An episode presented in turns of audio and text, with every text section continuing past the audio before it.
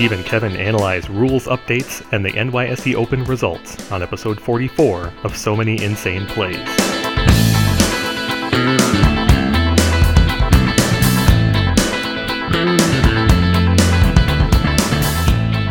Welcome to episode 44 of So Many Insane Plays, in which we'll be touching on a number of current vintage topics such as VSL, the new Mulligan rule, and the NYSE Open results. I'm Kevin Cron with Stephen Menendian. Hi, everyone. If you have any comments or questions, you can tweet us at Many Insane Plays, email us at So Many Insane Plays Podcast at gmail.com, or leave us feedback on Eternal Central, MTGcast, or themanadrain.com.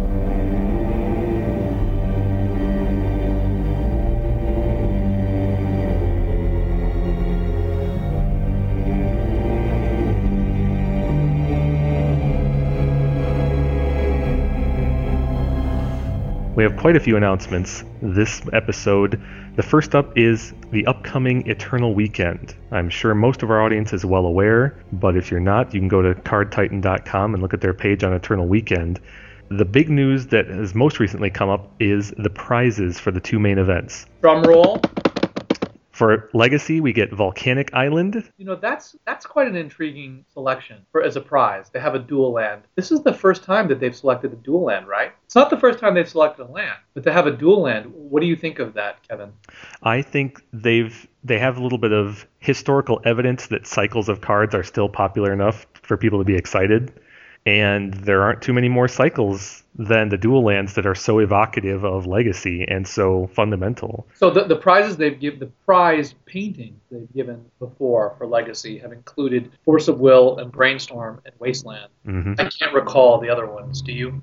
Uh, there was Gaea's Cradle last year. Huh. So there is certainly precedent for land. But Volcanic Island is, I think, a character of a different kind of order, in a sense, because it's not just a staple, it's sort of a background staple in many respects. You know, it's not like, you know, even a card like Gaea's Cradle or Wasteland is more actively involved in the game in some way. Whereas Volcanic Island, I don't know, it just it's, it strikes me as is unique or at least different than than historical precedent where you've selected a card that is usually not just a heavily played card, but usually, you know, some marquee format defining card. It's less strategic than it is fundamental. Yeah. right? I would agree. If, you can draw some distinction that way, Yeah. that's, that's sort of what I'm getting at. There's also one other uh, currency that Volcanic Island and dual lands in general trade on, and that is nostalgia and historical significance. Yeah. Because this is a card, ironically, from Beta, Not alpha. not Alpha, right?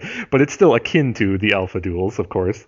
And so it goes back as far as the vintage cards do. For our listeners who aren't aware of what we're talking about, there were five cards that were originally supposed to be part of limited edition, the first Magic the Gathering set release, that were accidentally omitted. One of which was Volcanic Island. That's why it's it's not in alpha, but it is in the in the beta set set run. Um, but but you know, Gaea's Cradle is not exactly a central legacy staple. So isn't it odd that they would, you know, you know, when you think about cards that are sort of sexy and splashy or highly salient or visible, I think of cards, you know, creatures, maybe some planeswalkers, certainly some of the big spells. Um, but of the lands, you don't really think of the dual lands or the fetch lands. But it's an interesting precedent. So I wonder what that means going forward. And I wonder what their sort of selection process was for this. Yeah, it's interesting as comparison to Vintage too, because Vintage has whole archetypes that are designed around their lands. We talk about workshop decks and Bazaar decks, Yeah. and occasionally we talk about wasteland decks too, but that's mostly under the heading of Null Rod. And so there are some lands in Vintage that are just so definitive that to use the metric you just used, I'd far more rather have a alternate art Mishra's workshop on my wall than I would any other creature in that archetype. Even the biggest and best, like Lodestone Golem, I'd still rather have the workshop. Same thing for Bazaar. I'd much rather have a Bazaar of Baghdad on my wall than Dread Return or Cabal Therapy or Bridge from Below. So I think there's some precedent there that Volcanic Island is also working against. But why Volcanic Island over, say, Underground Sea or Tundra? No, is it clear that Volcanic Island is so much more played or important to legacy players than those other lands? I think they've chosen that one for that reason, sure, just because of the popularity of various archetypes such as Sneak and Show and Delver. I don't have the statistics right in front of me, but I would hazard that Volcanic Island is the most played dual land today. Interesting. Yeah. So Um, you're right. It's a it's a new it's a new precedent, and my instincts tell me that we won't get all ten duals necessarily, because there's definitely a I was- hierarchy. Yeah, ten. I was thinking of four, but I had That's funny, because uh, there's more variety of dual lands played in Legacy than there is in Vintage. Granted, but still, Badlands is not is not nearly as popular as the blue duals and a couple of the white ones as well.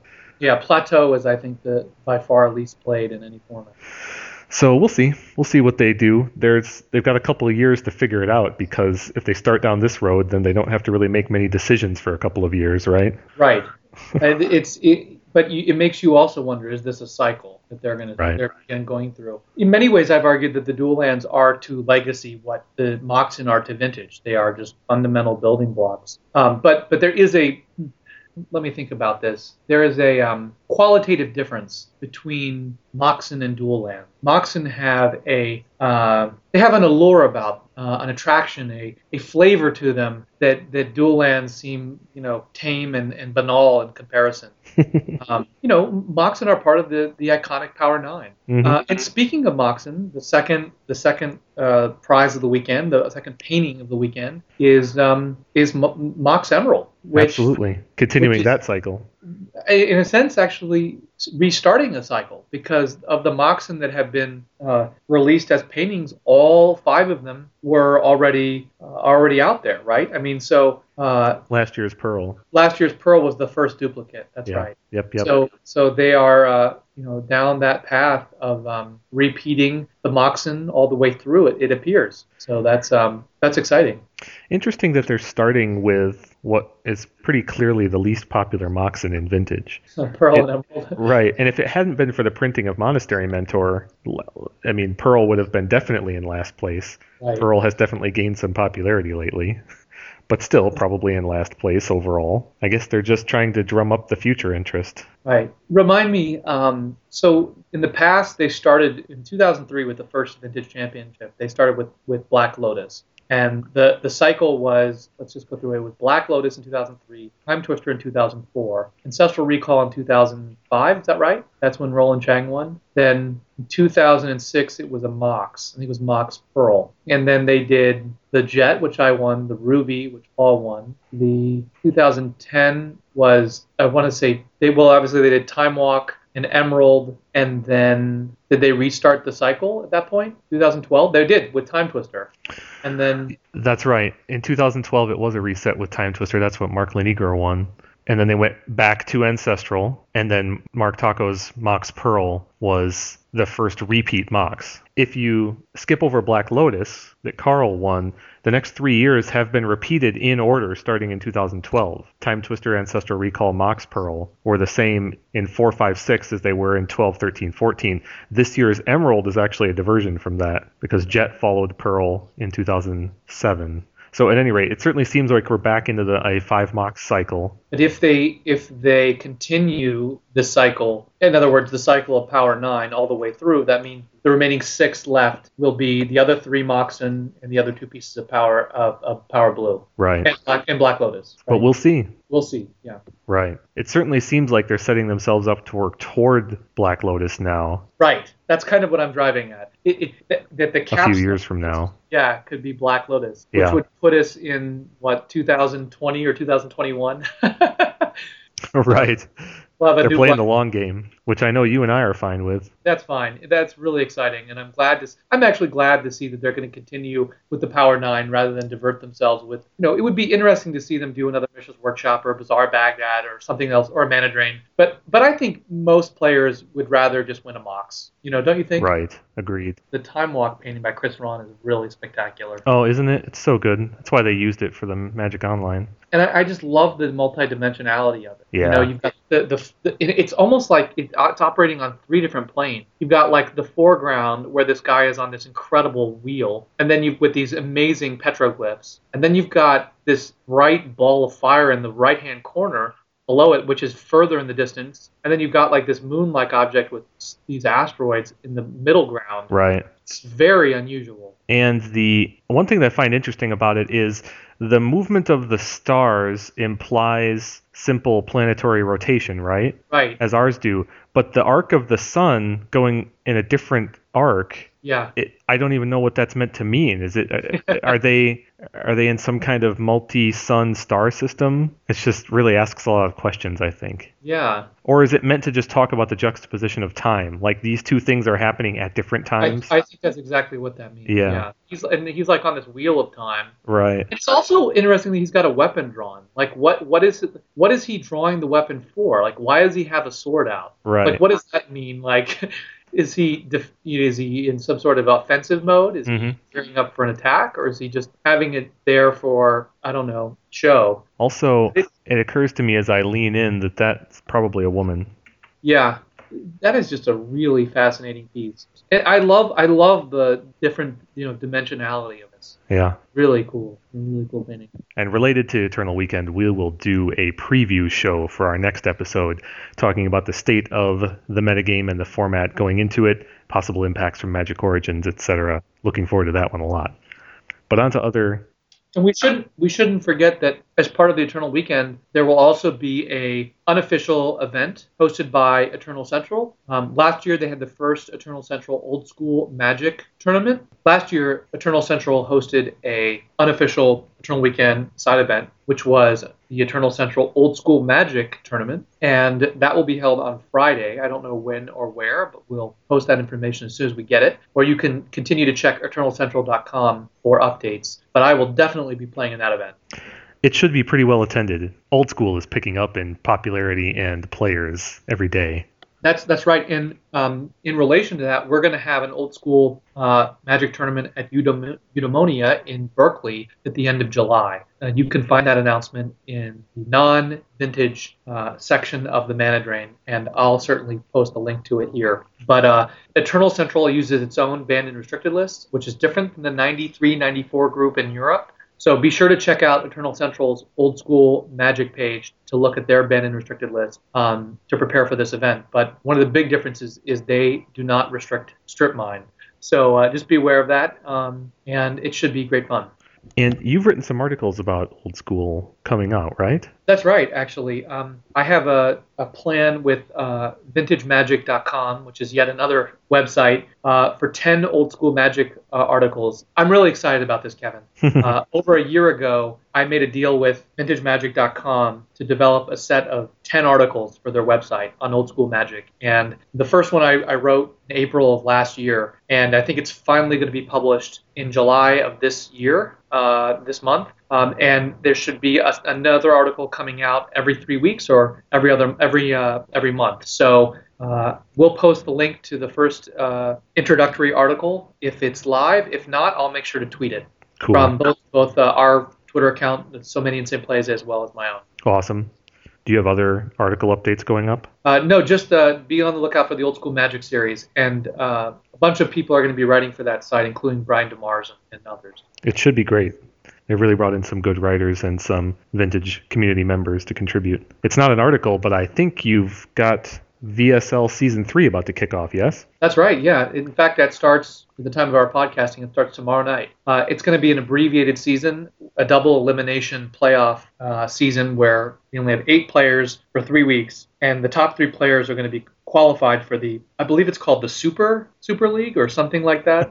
Do you know what it's called? No, I, I couldn't tell you, but that's about it. Okay, uh, and and that's going to have uh, feeders from all the various Super League, including the uh, Standard Super League and the Vintage Super League, and I think I think it's public the the, the Modern Super League. Um, there will be a full Vintage Super League season four in the future. I hope I'm not spoiling anything, uh, but that probably won't be until probably early next year. It seems that Vintage Super League was a bit of a victim of its own success in terms of the blank Super League format because the standard and then moderns are so popular that now there's not quite enough time in the year for vintage. Yeah, and you know, uh, I think the timing is going to be good because the Vintage Super League will wrap up just a couple weeks before the Vintage Championship, and the Vintage Championship is unusually early this year. Mm-hmm. So that'll give us a nice break, and people will be hankering for some vintage by the beginning of next year or whenever the next uh, season kicks off. You know, I hadn't considered that interaction with the timing on Eternal Weekend, but that is pretty great.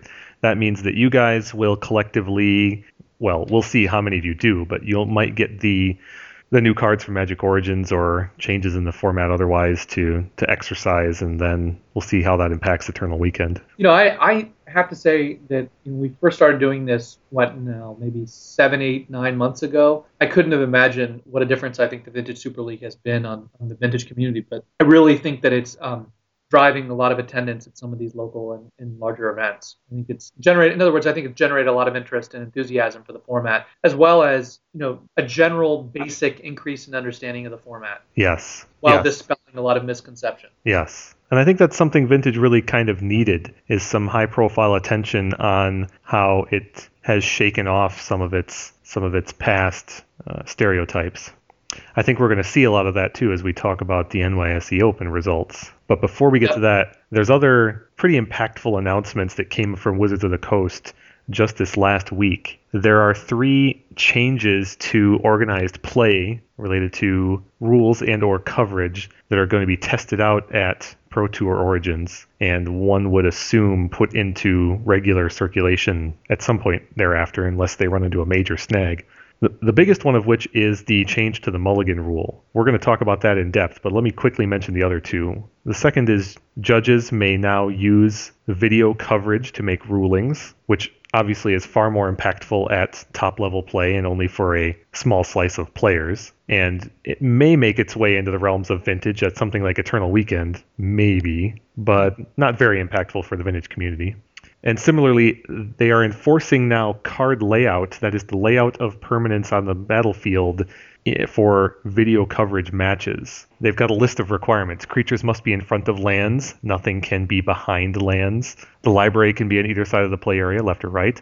Graveyard must be adjacent to the library. The exile zone must be near the library slash graveyard. It must be distinct from the graveyard.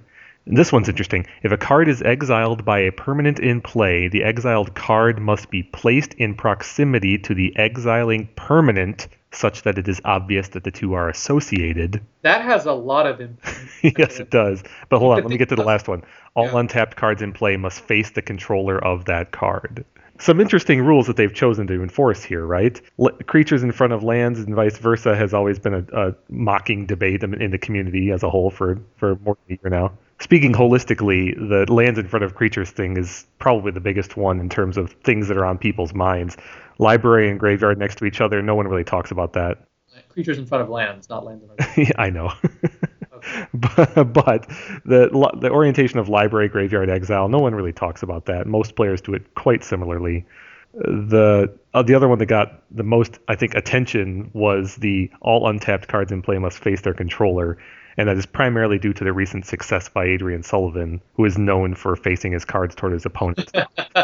And he You know- got he got called out for that, but he is on record as saying it's not a big deal. You know, I haven't really put a tremendous amount of thought in this, but I think I think as Magic transitions from being, you know, something that's just ex- experienced more casually to more of a spectator sport, especially at the highest levels, I think that it makes a lot of sense that Wizards devotes some attention and, and, and energy into figuring out the best presentation format for the game. That makes a lot of sense. hmm And stan- standardization is certainly part of that, right? Mhm. Um, one of the things I love about um, Magic Online that is harder to do, but not impossible, uh, in terms of video coverage, is that you can just put your cursor over the card and it pops it out so that people can read the card. Um, I found it very difficult sometimes when I'm watching formats I'm unfamiliar with to actually tell what's going on because I don't not familiar with the cards. Um, but I do think these, these kinds of rules can help make that easier.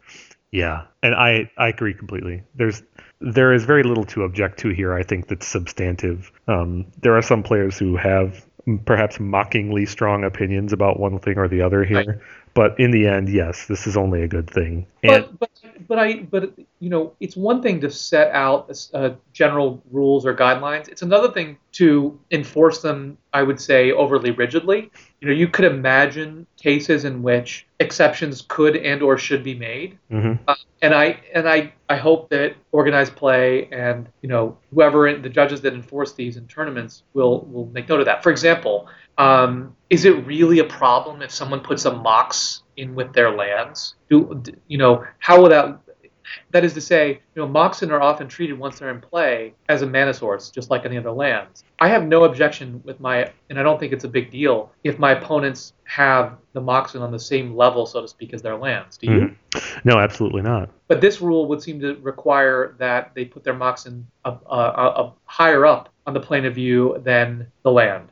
Yes, and for non-vintage formats or non-modern formats, formats without played Moxen, the similar thing would happen with mana creatures, elves, birds of paradise, deathrite shaman, that kind of thing. It's occasionally happens that the player will group a card that produces mana down with their lands. And many astute observers immediately pointed out what are you supposed to do with cards that have multiple types, like Dryad Yes. Arbor. Exactly. Dryad Arbor has been known to cause confusion on camera for that very reason. Yeah, so it's, it'd be interesting to see if this policy actually specifies a hierarchy for Yeah. permanents that are more than one type. Exactly. So what happens if you activate a Mishra's Factory? Does it have to be moved ahead of the other stuff? Uh-huh. And if so, and if so, when it's you know, according to the rule, it just says nothing can be behind land. So you know that doesn't mean that something can't be on the same level as land. right. But but what if you have a land creature? That's a good a good question. So we'll see. It'll be very interesting to see how this is enforced. As you've quickly alluded to, the enforcement is dramatically different than the statement of policy. And Right. Magic, eh, the average game of Magic does not feature a great deal of board complexity. There's lands, there's creatures, maybe an artifact or an enchantment here or there. It's not the average game's not that hard to follow, even in eternal formats. But Magic Yeah. is known for its ability to become complex That's exactly right. and it's and it's interesting because it's in those complex scenarios that this kind of hierarchy would be most useful And yet also be most tricky to to operationalize and enforce. right I mean, for example, one of the rules here is the gra- gra- graveyard must be adjacent to the library. But what happens if you're playing dredge Right. and your library is larger than anything else? your graveyard mean it says your graveyard. I'm sorry, your graveyard's larger than anything else. It says that um, nothing can be behind lands, but a lot of times people just make a horizontal graveyard because there's so many triggers happening simultaneously out of the graveyard. I mean, you can imagine a graveyard that has three or more bridge from below, hmm three, you know, four, five, six Ichorids and or uh, Bloodghast the trigger. Um, you know, you could have um, Narcomoebas. I guess Narcomoebas wouldn't be triggering from the graveyard, but you could certainly have, um, uh, you know, a number of cards being played out of the graveyard that would require a, a larger view. Right. So, you know, all it says here is the graveyard must be adjacent to the library, but but can it not be behind lands? Right? i'm with you that's a very interesting point. point and if any of our audience have not played much tournament vintage or perhaps you simply haven't seen an experienced dredge player use this technique but many seasoned dredge players will extend their graveyard out going from left to right possibly in multiple rows in front of them yes. to, to maximize visibility because they're otherwise their permanents take up frequently very little of the board. That's know, right, One or two lands and then a stack of zombies, and that's frequently it. That's right. And so, for the sake of all players' clarity, they do these kind of things, and I think most people acknowledge that it's a net benefit, but it would seem to violate this new rule. Uh, By its strict terms, that's correct. Yeah. It says creatures must be in front of lands, and nothing can be behind land. But cre- but graveyard stacks are often behind land, at I- least when playing, when playing dredge. And the only lands that dredge often has will be a bazaar. Right. so, you know, it's it's a t- the, the, in other words, lands take up. You know, it's not to say that the dredge doesn't have a lot of land. Sometimes dredge runs petrified field and wasteland or whatever, a bunch of things. It- you know, there's a, like five, six, seven different lands you can sometimes find in dredge, from Dakmora Salvage to uh, you know a Riftstone Portal. Right. The point is that the lands that are in play are often very few, and the um, the graveyard is often enormous. So the idea, you this is a, like a one size fits all rule where one size really doesn't fit all. Right. This is a situation. There are there are decks in vintage that don't run any lands or run one land. You know, so Um, you know, Belcher, I think, has what Tolarian Academy, maybe a Mishra's Workshop or two. Uh, but the point here is that you know, if the idea is to create some sort of standardization to enable the viewer or the spectator to understand what's going on, this rule, if strictly enforced, may actually hinder that in some respect. Right. In other words, a dredge player needs to have their graveyard visible so that you can actually see what the possible plays are, right? I, I completely agree. I also find it interesting that they have codified something here about the exile zone must be near the library graveyard and must be distinct from the graveyard. That's something that you don't need to do on Magic Online. Because of the nature of a windowed interface, Magic Online you can drag an exiled zone all over the all over the gaming area. That's right. I find that funny that now they've enforced a requirement that the, their own program doesn't enforce itself. Makes me wonder if the if this will actually inform interface elements to Magic Online in a reverse kind of way.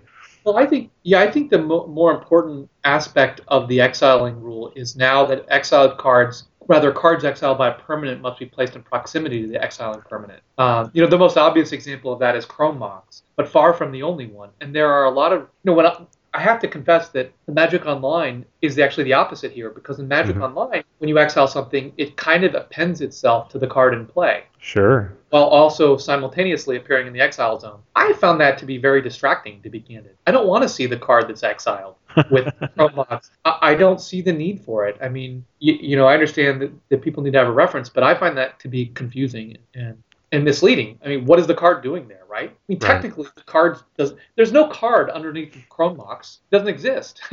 the card is exiled. So when people actually place the card under Chrome Mox, I find that to be very strange. Well, I think you've hit upon something operational, but you haven't explicitly stated it, and it has to do with the interaction of the exiling and the relation to the permanent. In the case of Chrome Mox, all you need to know is one characteristic of that permanent its color. But for non vintage formats, the go to card for this example would be Oblivion Ring, which has a, an entire mechanic devoted to returning the exiled permanent to play. So Ah. knowing everything about the exiled permanent is key, especially if you have a format where multiple Oblivion Rings are played, which Huh. Oblivion Ring formats tend to be. And- So there, you could make a very real distinction about whether or not the card that does the exiling is also mechanically tied to the card it has exiled in some way, Right. and, and how closely. Because you But- could you could have a, a creature that comes into play and just says straight up exile target creature, right? Like a Right. Style. Ex- And if there's no if there's no mechanical connection to the card that's exiled once it's gone, then there's not a lot of reason to put it under it. But this Right. rule would seem to loop that in and say if you had such a Nekrataal, you'd be forced to put the exiled thing right under it. right. And that can lead to situations where you're looking through your exile zone and missing cards that are there because they're spread all over the place. Well, back in the day when people played oubliette on a creature, did they typically put the, the card under the oubliette? I would say yes. Yeah, I think that's my experience as well. Yeah. Um, but in, at high levels of play, do people usually imprint the card on when they imprint something? They imprint it on the card. Does it depend on the card? I think it has everything to do with the card. I think with Chrome Yeah. Mox, many, many Chrome Mox players don't leave the card there. I think Right. many of them put it off to the side. But I think almost everyone for Oblivion Ring and similar effects puts the card under it.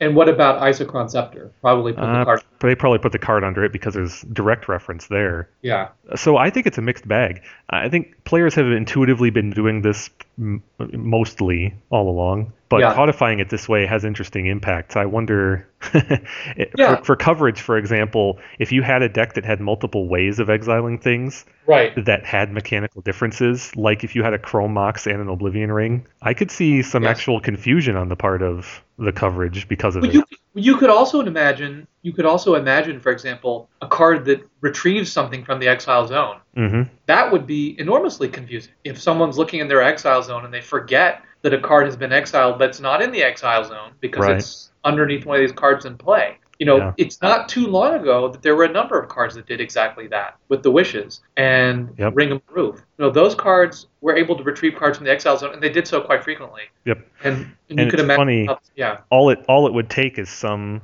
good new card that involved exile or a card reusing the suspend mechanic for example to reinvigorate that use case because pull from eternity and the green creature that also does pull from eternity when it comes into play i forget the name those two cards were played in any format where suspend was a popular Right. powerful thing exactly. yeah I'm just pointing out that there are potentially implications here that, if rigidly enforced, could create problem. That's Yeah. all I'm trying to get at. Yeah, I agree.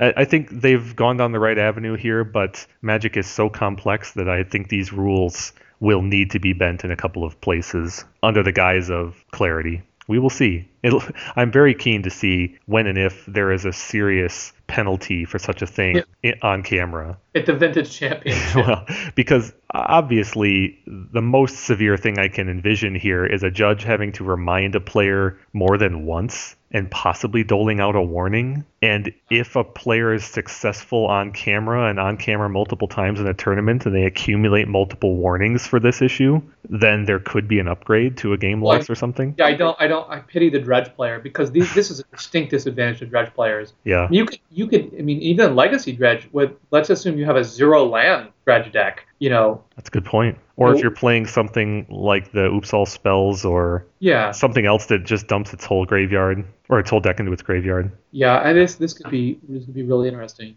You know what's funny is there's no mention of the stack here. Huh? The stack is a zone that is implemented by players, in my experience, with a lot of variation. Right. There's some players who, every time they play a spell, they just put it straight into their discard pile, for example. Counter right. spells are not. right. That's right. And I find that interesting, especially from a coverage standpoint, because if you and I have lamented in VSL coverage occasionally, and I have with others, the stack is actually one of the worst implemented interfaces on Magic Online. and it's even worse for the observer because as a player, you at least know how you got to a certain point, right? You clicked on this, they clicked on that, supposedly. But as a viewer, you can't tell whose spells are whose or what's targeting what. You have to be in the interface to learn that information. That's right. That's a good point. And so it's even worse with cards because cards have no targeting indicators in real life, and things with Storm that make copies have no visual indicator of how many copies there are unless you lob a dice into the middle of the play area. Well, well, just to sort of emphasize this point, the stack is one of the most important zones in Vintage. It sees more action than maybe even sort of attacking and defending in many Mhm. respects. And you can imagine like the sixth or seventh card on the stack maybe targeting the first card, Mhm. or you know maybe targeting the third card. Happens all the time. happens all the time in Vintage, especially with something like Misdirection, for example. Sure. or, or you know a card Fluster. yeah flusterstorm is certainly the, the, the key example but you have a lot of narrow counter magic that can only target specific card types and so you know you'll throw something on the stack later on that is targeting something mid stack or at the beginning of this um, and there's no direction here about how to res- how to deal with those kinds of situations which only goes to again emphasize the different the different forms of emphasis that each format brings to visual play Definitely. We'll see if they end up uh, broadening this set of rules. Maybe in print it'll be a lot more detailed. Yeah. Well, the video coverage rule, uh, it seems like common sense to me. I don't know why judges wouldn't be able to revert, revert, uh, use video coverage anyway. I mean, wouldn't judges have the right to look at look at that in, in any case? Well, there was a, a significant amount of debate on that very topic, and many people felt the way you just stated. But the big counterexample to that was simply that they didn't want feature matches to carry more importance or be governed by different rules than all other non-featured matches. They didn't want the rules to be different just because you were on camera. That's been that's been the primary see. so resistance to just, this. You would just interview the people and do the same sort of investigation process. Yes, yes. Th- That that to me sounds like I'm just gonna you know I don't know ignore compelling evidence. Even though I, Yeah. It's like holding your hands over your eyes. You know, see no evil, hear no evil. I- think that's a common sense thing, but I mean, it, you're just benefiting from the existence of video coverage. You're not treating something differently um, to treat something differently. Yep, and that is a common response to that position that I've heard from others as well. I, I tend to agree with you. You're not diminishing regular games; you're enhancing uh, covered games. But Right. the flip side is is that you could make a case that players in covered games are at a disadvantage because there is greater scrutiny. Uh, a, a play error that might not be caught at a table is almost entirely frequently caught uh, on camera, and often things that are missed by judges in real time are caught after the fact. We've had a number of high-profile bannings and and and uh, suspensions because of coverage of things that were discovered on YouTube after the fact. Interesting. And you have to say, as a player, that seems like Well- that seems like a pretty uh, big pitfall. well, you Now, know, granted, some of those things many people believe were intentional, so we're catching cheaters, which is n- not to be understated. Right. I mean, my take on this is is that video coverage is a big plus, and and it's a plus not only for um, spectators and so forth. But I also think it's a, a big plus for analysts because we get to watch matches, break down plays that we otherwise wouldn't be able to do. I don't see that as any different, right?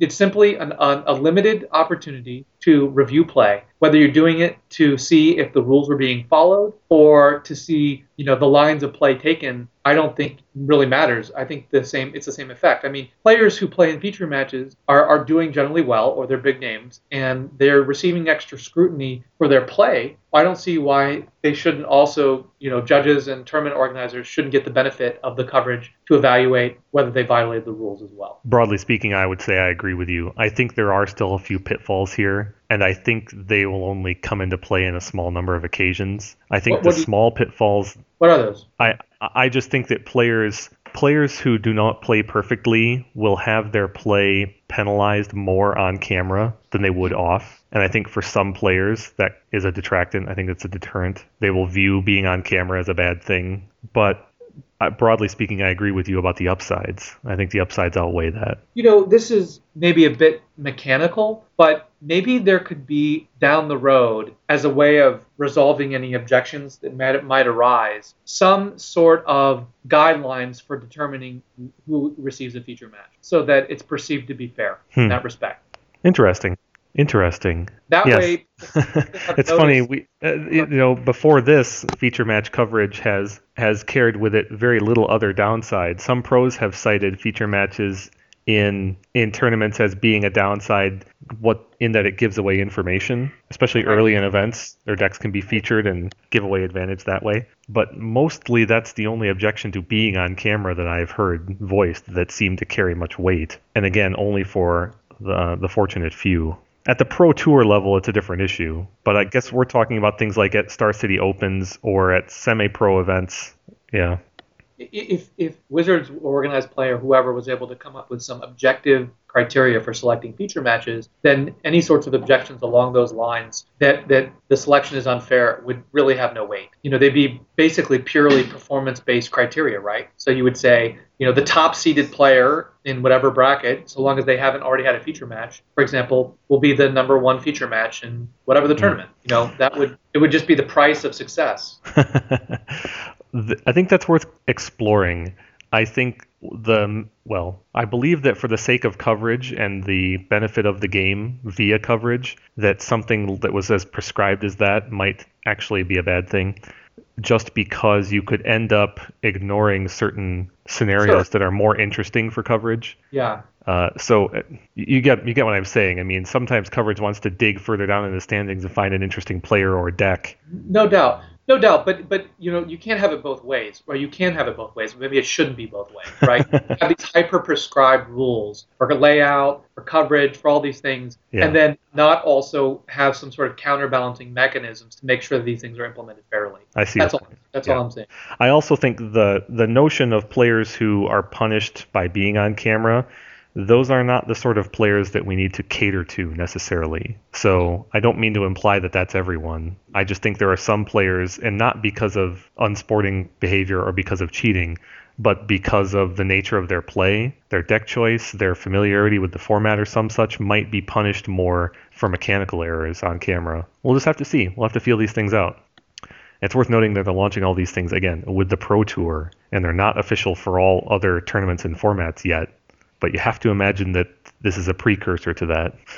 Let's talk about that mulligan rule, though. So, for those of you who haven't read it, the mulligan rule is basically when you mulligan to anything below your typical starting hand size of seven, you get an additional, once you've kept your hand, I should say, you get an additional scry one before the first turn of the game as a pre-game action. So if you if you mulligan to six or lower, you get an additional scry one before the game starts after you've decided to keep your hand. This helps to defray the negative impacts of having fewer cards, of course, and it also basically makes every mulligan hand that has ever been or ever will be slightly better.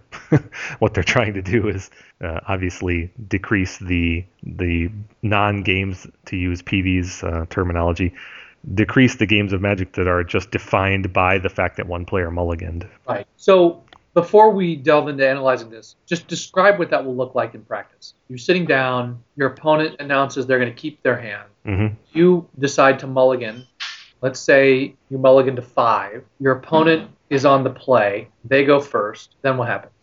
Well, the, your your scry one would have been before they play. It would be it would happen at the same time as ley lines. Okay. Yeah. So you're going to scry. You're going to look at your top two cards. So you're you're, you're going to look at your top card, Yeah. decide whether to bottom it or keep it on top. Exactly. So you get a kind of a, like a peek. So if you're on the draw, you'll decide whether you want to draw that card or not. Pretty if you're much. on the play, you can just get the benefit of bottoming a card. So before we tease out the implications, it doesn't matter whether you mulligan to six or you mulligan to zero. You only get to scry one. Right. And this is not, again, to emphasize, this rule is only being implemented in one tournament for now. For now. Right. But it's worth noting for historical relevance that the current mulligan rule was also only implemented for one tournament.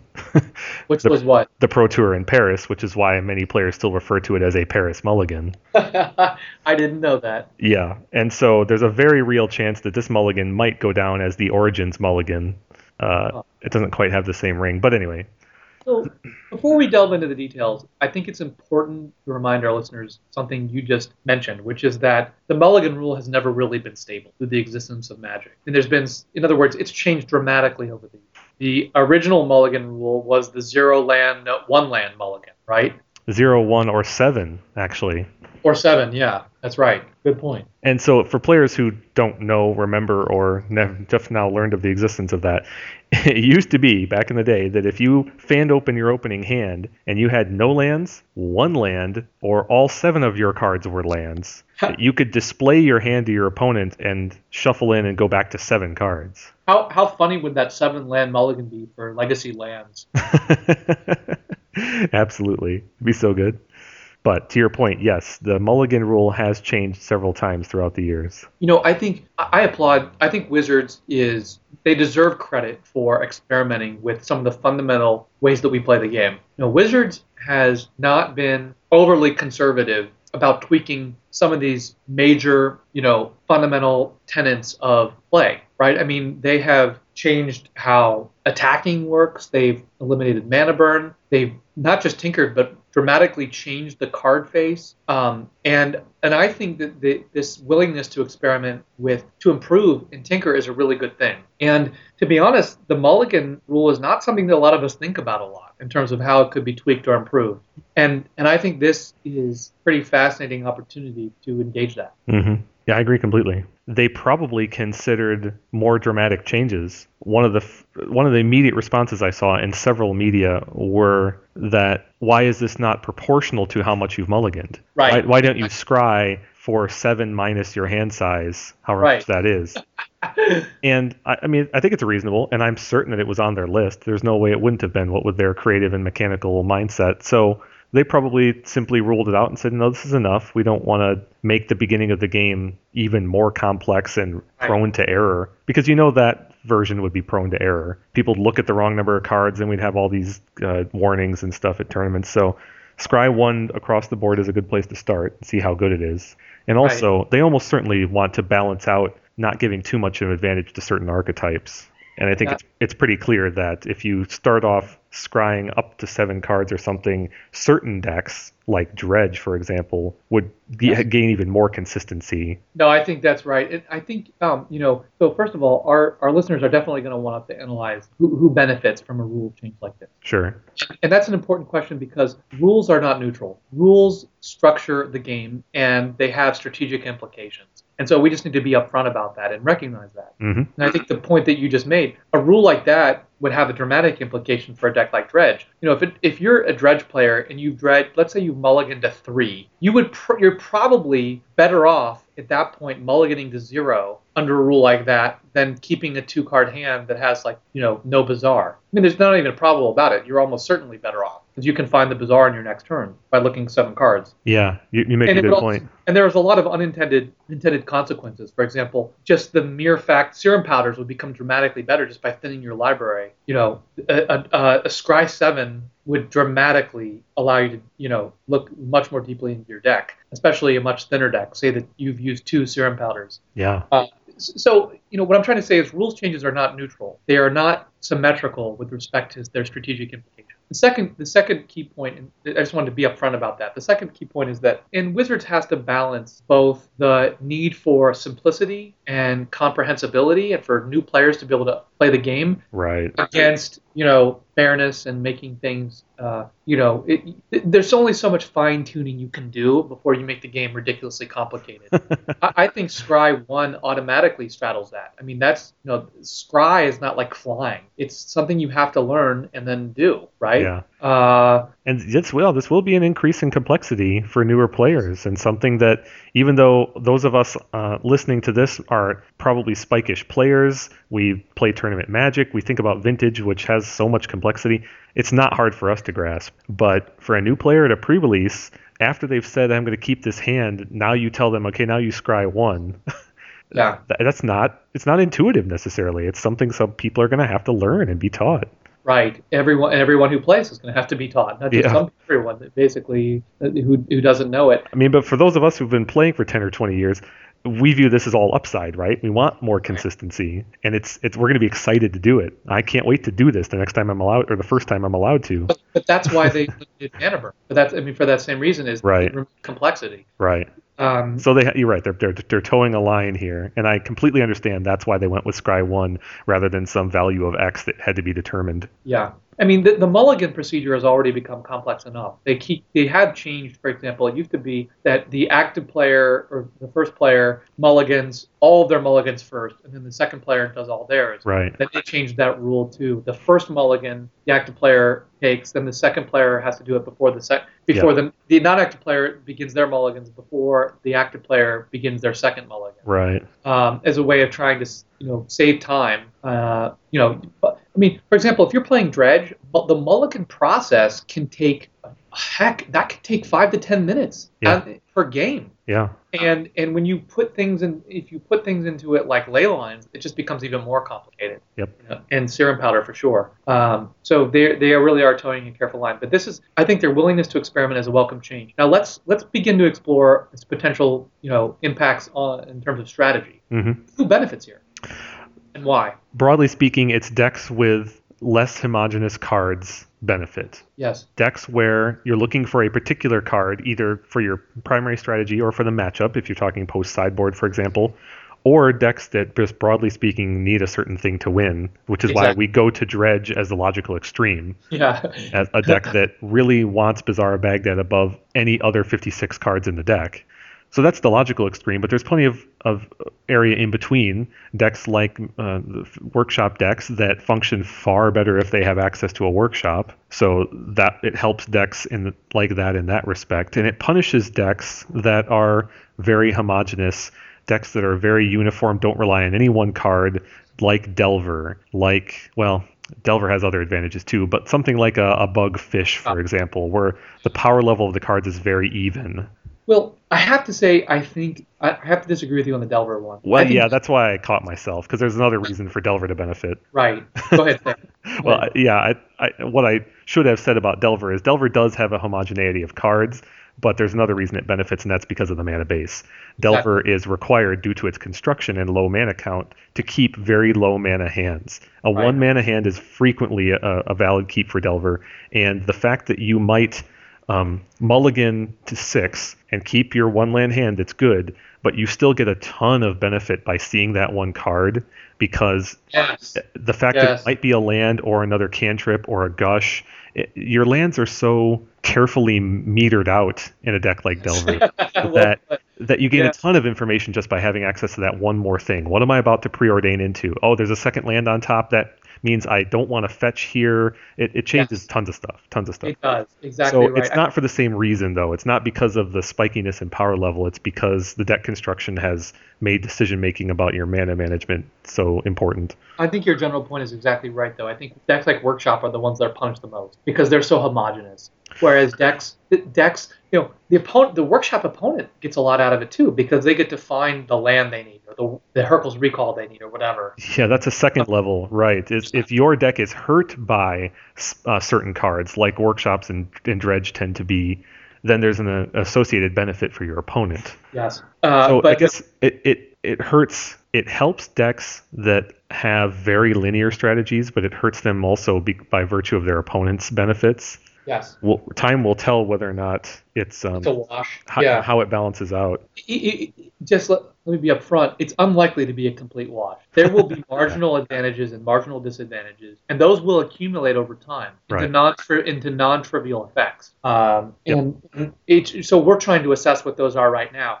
I, I think you're also right to point out there are going to be sort of immediate first-order effects, then sort of second-level effects, and then there's going to be a whole category of unintended consequences. Yeah. And I want to touch on those for a second, but not yet. I want to sort of flesh out who we think strategically benefits and who doesn't. Um, I, I think that you're right. I think that the decks that are, you know, it's sort of like the preordain effect. The decks that have a lot of singletons and use preordains benefit from seeing or not, or sort of bottoming those cards far more frequently. So I think, you know, those kinds of decks that have a lot of singletons probably benefit. I think decks that are looking for single cards like Bazaars or Oath benefit, or in the case of Delver, lands benefit. Mm-hmm. But I think the decks that are broadly homogenous, like workshops, are hurt the most by it. Yeah. I think workshops still will get occasional benefits because the land pacing for workshops it's not like they're they Yeah. need to find the lands, but the order of them matters a lot. So there's still some benefit to be had there. But I think it's as you commented earlier, I think it's disproportionately punishes workshops because they can't gain as much benefit from finding a specific card or getting rid of one as their opponents can That's right. the opponents get so much more value by hitting that one key land drop or finding getting that one turn closer to their sideboard card, the Hurkyl's Recall or the key Ingot Chewer. I mean, workshops the the Yeah. the weapons against workshop are far more high and spiky in power level than are any of workshop's individual cards. And one of the reasons for that is that workshops plays out of its opening hand. Yes. And so the the the scry thing is much less important. You know, Eh, um, the other thing is that you know consider a deck like Oath. You know, say you scry and you see a Gaea's Blessing type card or a Mhm. Grisel. or Griselbrand, yeah. Yeah, you're going to be so delightful. Well, and be a- modern modern Oath has switched into a, a little bit more of a of a Swiss Army knife kind of combo deck in Yeah. that given the prevalence of show and tell. So the interaction of the triad of Oath, Show and Tell, and Griselbrand, that interaction gets bolstered by this a lot because Right. it's very common that you'll have only one out of the three in your opening hand, and depending on which one of the three you have, informs which one of the other two you want to draw right. right? No matter which one it is, you really want to draw one of the other two, and you really never Right. want to draw the other one. Right, exactly. You have Oath, you really want the Forbidden Orchard, or whatever. Yeah. If you have the Exactly. Tell, you want the Griselbrand. Otherwise, you never want to draw the Griselbrand. Exactly. Yeah. And so decks with certain combinations that are uh, critical combinations like that also benefit a great deal. Good point. Good point. And some Um, people have po- have pointed out things like uh, similarly, Splinter Twin in Modern has a similar kind of effect. If I've got one of the calves of the combo, it directly informs what card I want to draw. Right. So I want to I want to just switch to this this question of the unintended consequences for a minute. hmm Um, Kevin, let me just ask you: if you were Wizards and you wanted to evaluate whether this Mulligan rule is an improvement or not, what sort of metrics or criteria would you use to evaluate that? Uh, are are you talking about paper magic or online? I'm just, just I'm talking about paper. Well, let's just say I'm talking paper magic because this is gonna be held, this is going to be held at, Pro Tour Origin, Magic Origin. Yeah, So- that's a good point. You, you are running Pro Tour Magic Origin, and the tournament was a big success, and you want to decide whether the Mulligan rule work, was was an improvement or not. How would you determine whether it was? Well, I don't know if they have this data, but the statistician in me would want to simply know win loss percentages of different mulligan values as a whole throughout the whole tournament uh, for uh, an event before this versus with it. I'd want to Yeah. know how often, how much bad, how much worse is the win percentage for mulligan to six, five, four, etc. before this rule and then after it. That seems like the simplest measure because you want Yeah. to punish people less for their mulligans. Yes, I, I agree that that would be a value. Let me just say that would be the, that to me is the obvious metric, but but uh, well, one of the obvious metrics. But I I would be very hesitant to draw any strong conclusion from that because obviously formats dramatically influence the, Yeah. how so so I think that's a very very difficult metric to draw any firm or even tentative conclusion from. What But but I, I, just I, t- I'd like to bolster that though, because I think I see exactly what you're saying. I, I would say, if possible, I would control for format, meaning I would do it with the same format before and after, and I would have the metric broken down by archetype. there you go. But I even don't, I don't think that's actually possible. So Yeah, I'm not sure if it is either. I guess what I'm getting at is I'm not sure how you measure whether this would be an improvement or not. Let me just let me just point out one potential other metric that that goes to the unintended consequences question, not just evaluating it generally. sure. One potential unintended consequence is that this is a slight incentive to mulligan. so you know that, that I mean, if you're looking at a Borderland hand of seven and you're thinking, you know what, Yeah. uh, I would normally probably keep this, but I'm probably going to mulligan because I get that scry thing. You could, should a criteria be not just the fairness, but whether you actually increase the number of mulligans? As to say, increasing the number of mulligans is probably not a good thing from a time perspective, you know, tournament organizer perspective. And so, is that something that you would measure? well, measure absolutely. Um, How? But to How your well, to the- your do you Yeah. do you mean the count of mulligans? That's easily measured. Yeah, how would you do that? I mean, in a pro tour. You're talking about the viability of measuring that, right? In paper magic. Both. I'm just saying, you know, look, you're developing a rule, you, Yeah. a new rule, and you want to test it. But how do you evaluate whether it's, this- you know, its effects? Yeah. One, Well, if if you're I, I'm answering your question, I think, from the standpoint of conceptual. This is what I would measure if I could. I don't know if they're going to go around and ask people how many times they mulliganed each match. Yeah, They yeah. might. It's the pro tour. They have a lot of control. They have a captive audience, right? you could you could ask them on the match slip to say how many times did you mulligan? Absolutely. And they might do something like that. Yeah. They, they might do it more anecdotally. They might actually implement a measuring system, as you just described, match slip style. So if I were them, I would be doing something like that, sure. Uh, it- but the thing is, well, shoot. So because they're implementing it only in a paper tournament, they would have to do something like that. They would have to make a concerted effort to gather the data.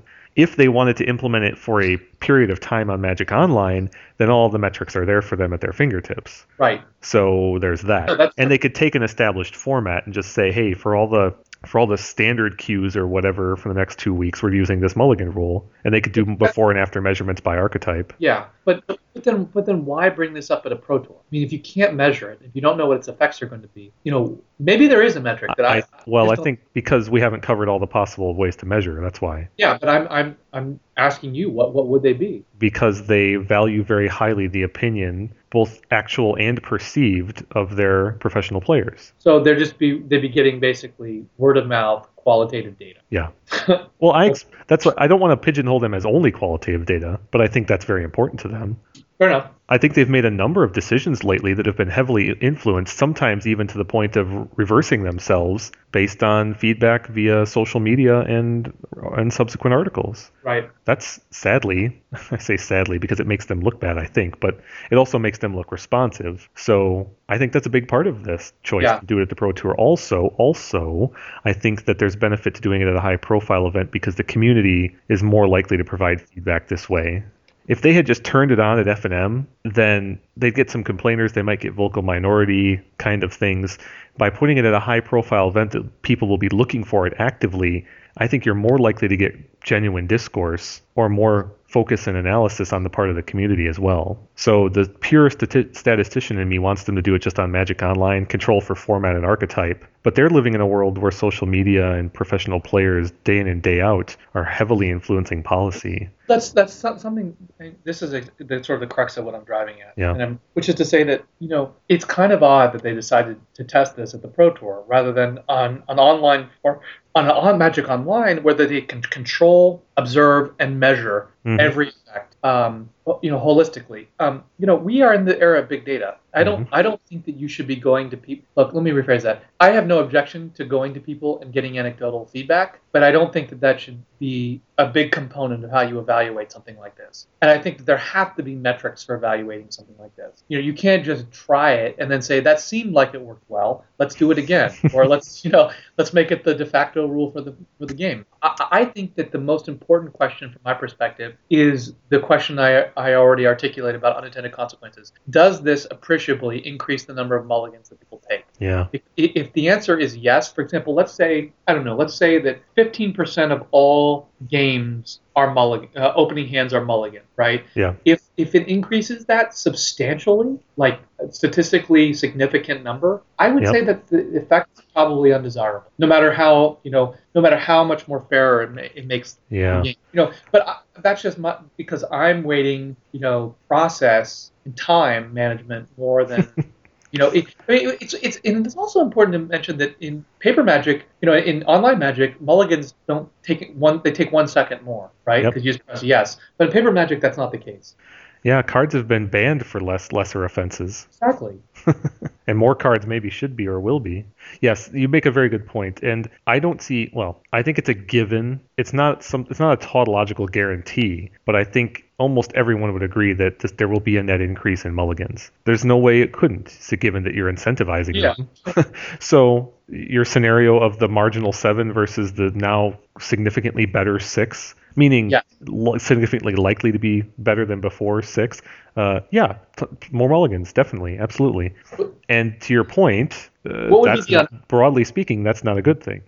Yeah, I mean, I guess I- I'll have to walk back my statement about statistically significant. There's going to be a statistically significant increase in mulligan, but the Yeah. question is, you know, there there has to be some threshold unacceptable level. Like a 50% increase in mulligans is probably not going to be considered. Y- Exactly. There's definitely a point at which it doesn't matter how apparently beneficial they are, mulligans are bad for tournament magic. My instincts tell me that we're, we, we're not done revisiting this topic, of course. Even if this rule is viewed as a success and becomes the norm, and I think a lot of players would love it, I don't think we're de- we're done evaluating this topic. I think the logical extreme of this is to change how opening hands are determined just before the mulligan process. If you're Right. if you're willing to go this far, then why not make the opening seven something where you start by scrying a certain number? Maybe you start the game with a scry seven, and then you draw seven cards. Maybe you start with more. Maybe the game starts with Yeah. scry ten, No, and then No, you draw think- seven cards. you know, um, we've done a lot of shows where we've discussed designing magic cards in the past. hmm You know, in the context of you make the card, we've talked about um, design generally, like what kinds of design principles or design approaches are really desirable for vintage. And we talked about, for example, a couple key principles like designing cards that are um, both better and situationally better and situationally worse than Sure. existing playable cards to exa- expand the overall pie of playables. We've talked about cards that have extreme uh, costs or, or extreme drawbacks And we're Like- gonna look at one tonight. like uh, Lion's Eye Diamond or Pact of Negation as potential playable. Um, but but this is an area we really haven't spent a lot of time, which is exploring alternative ways to you know basically begin the game, like um, draw, to, to mulligan or draw your hand. And I think that this just broaching the subject, just the idea of revisiting this issue, opens a doorway to um, to these kinds of discussions. I think should be very welcome. Yeah, and that's I didn't pick up on it when I was brainstorming it myself, but I'm I'm starting to see now that what you've said about the net increase in mulligans not necessarily being a good thing. There's obviously a threshold at which it becomes a bad thing. It seems like more I think about it that this is not just a net upside decision, and it probably contributes to why they've made it so incremental, why Yeah. they've stuck with just the one. Because you could make a case for a bigger number, you could make a case for alternative procedures the procedure I mentioned where you start the game with something like scry 7 and then draw Yeah. 7 that would be much faster to implement than mulliganing. It's, it's worth noting. You, that way you could execute that much faster, but I think it would err on the side of helping combo decks too much, probably. So in other words, you're stuck with your opening hand, but instead you would just scry whatever. Yeah. Yeah, what you just look at the top seven, you can put any number of them on the bottom, but then you draw seven. Now, whether or not you'd still be able to mulligan after that, I haven't Yeah. thought the matter through. Oh, the point is, Okay, I, I thought you meant you open your opening, you opening, you draw your opening seven, and you cannot mulligan it, but instead you can look at your top seven and scry. no, what I was talking about was more along Yeah. the lines of you scry before drawing your hand. Got it. you look at the top seven. It's basically like you pick which ones of those would be in your opening hand, put the rest on the bottom, and then and then draw up until you have seven. Right. Right. I Right. thought that would be a major increase in consistency for certain Yeah, archetypes. Now, so I, I'm not proposing that, but it is it would be operationally much faster than mulliganing to six. And it should also be mentioned that, that the time added is not just the additional mulligan incentive. It's scrying It's scry takes- as well. Scry, yeah, scry takes time. So this is more than just you know an additive time dimension. It's Yeah, the scry, I mean, in some cases is going to be a stop and think about it situation, yeah, which adds about as much time as evaluating a new hand does within Yes. reason. yeah, not necessarily shuffling, but Exactly. Yep. Uh, but, but, this all goes to my point that you know they need to have some metric to evaluate, and I don't know what that would be. I have no idea in paper format how you do that. Well, I I think you do have some idea, but the question is there qual you can make quantifiable measurements, but the value is still qualitative, right? You can tell me how many more mulligans there are. You can tell me win percentages, you can tell me all kinds of stuff, but you're going to have some things going up, some levers going up and down.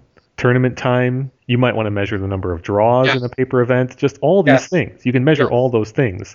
And as some things rise and some things fall, it's the, the what your target state is is quantitative. I'm sorry, is qualitative, right? Yeah, but but I if think you if you could draw up magic, if you could draw up magic, and the only lever or the only thing you could guarantee was how many mulligans there were, right? You could just say how many mulligans do you want to happen in this game of magic in a tournament on average. if you could pick that number, it's a qualitative judgment as to what that number should be. Well, well, we're repeating ourselves a little Yeah. bit, but it seems to me that the goal is to the, the goal overall is to minimize the harm of a mulligan hmm to to the um, capacity to have a meaningful game, Yeah. right? So so that's what this this new suggested rule is attempting to ameliorate is the the balance, the loss of cards with some card quality, virtual card advantage. Um, so you know certainly the metric that you mentioned is important, but I also think the metric that I mentioned is important as well. And but but one way of dealing with that is that they should have some basic benchmarks that they would like to see, right? Some thresholds. So you know, I mean, it. I I would give them far. If we had infinite time, I'd give a far more sophisticated answer to your initial question. But if you're measuring it on Magic Online, I would also start with things like, given a baseline of the format, some things like spells per game, at, um, as Yeah. compared to starting hand size, because non-games would be relatively easy to suss out. If you had a, if you had a, if you kept an opening seven, but you're you played zero spells that game, you know those kind of anomalies are easy to, to point out. Yeah. And so you could you could compare before and after how many seven card non games there were versus six card games, you know, that kind of thing. You I- compare the relative shift in that dynamic. I mean, with the, the metrics they've got available to them on Magic Online, there's they can get very specific about these qualitative concepts. yes. Well, I want to talk about one more thing with regard to this Mulligan rule, and that is specific mechanical uh, impacts. Because there are some cards and decks, there are some cards that interact specifically with the act of scrying that change. Such as Uh, the simplest fundamental one in Vintage, I would say, is fetch lands. yes. If you mulligan to six and you're on the draw and you get that scry and you got a fetch land in your hand and there's a land on top, you've got a, a tree of decisions then to make about do I want to fetch on turn one or is it more valuable me for me to just wait and draw that land that's on top? I mean, there's whole sequencing impacts given that you know that that land. And similarly, uh, very popular cards throughout the Delver archetype and many others in Vintage Delver itself. Delver itself, Yeah. right? Th that deck has probably the most cards per capita that interact with the top of the deck from of you know of any deck in Magic history. Sensei's Divining Top notwithstanding, you got your Preordains and your Delvers and possibly Mystical Tutor and Ponders and Brainstorms. I mean, you've got a high density of cards that interact with the top of the deck, and Delver is obviously cheap among them. If if you're on the draw and you've got a non-fetch blue source and you've got a Delver in your hand, then that scry becomes highly functional. It's actually improving the efficacy of your Delver of Secrets, your first turn Delver of Secrets that otherwise is very difficult to manipulate. Sorry, you said if you're on the draw and you have a non-blue fetch land, If you have a non-blue land, land, non-blue uh, uh, land, like what? no, I'm I'm sorry, a non-fetch blue land is what I said. Oh, non. non that is what I meant, and I think it's what I said. Non-fetch blue land. Got because it. a fetch land undoes the scry entirely. But Right. If you're just holding the island or volcanic island, you don't need to fetch to undo the scry. Then your delver gets much better. Right. It's not a sure thing or anything, but you'll at least have information. It might be might be a sure thing, but it might not be. But anyway, uh, other other cards too. Uh, simply put, things like Mystical Tutor, Vampiric Tutor, right? That's a very common thing in Vintage. Play your first land, maybe you vamp on your end step, but who knows? Maybe that card that's on top is one that changes your plan, and you don't need to vamp. I mean, there's but fetch lands I think are the simplest one. Well, let me let me ask you the reverse. Uh, well, let me ask you the reverse at the risk of, of sidetracking us here. But are there any cards that, that is there any effect that can create a benefit by knowing your bottom card? Yes, I think Oath of Druids is probably the best example. Um, True. because you if you see that Griselbrand and you're playing a two Griselbrand build, then you know not to oath again without shuffling. Whereas not knowing it means you have a very high percentage of success, but if you know it and it's there, then your success rate goes to zero for the second oath. Yeah. I've lost in tournaments, and many oath players have, with a two creature build because the last creature was in the bottom one, two, or three cards. Right. Yeah. So yes, it's it's a narrow corner case, but absolutely it is. And also certain decks that rely on a, a singleton, right? So Yeah. if, you, if you're playing Grixis Control and you mulligan to six and the top card of your deck is Voltaic Key, that's that's huge information. It is. If your hand has Time Vault or Tinker or a Tutor, then that's a pretty that's a pretty strong card.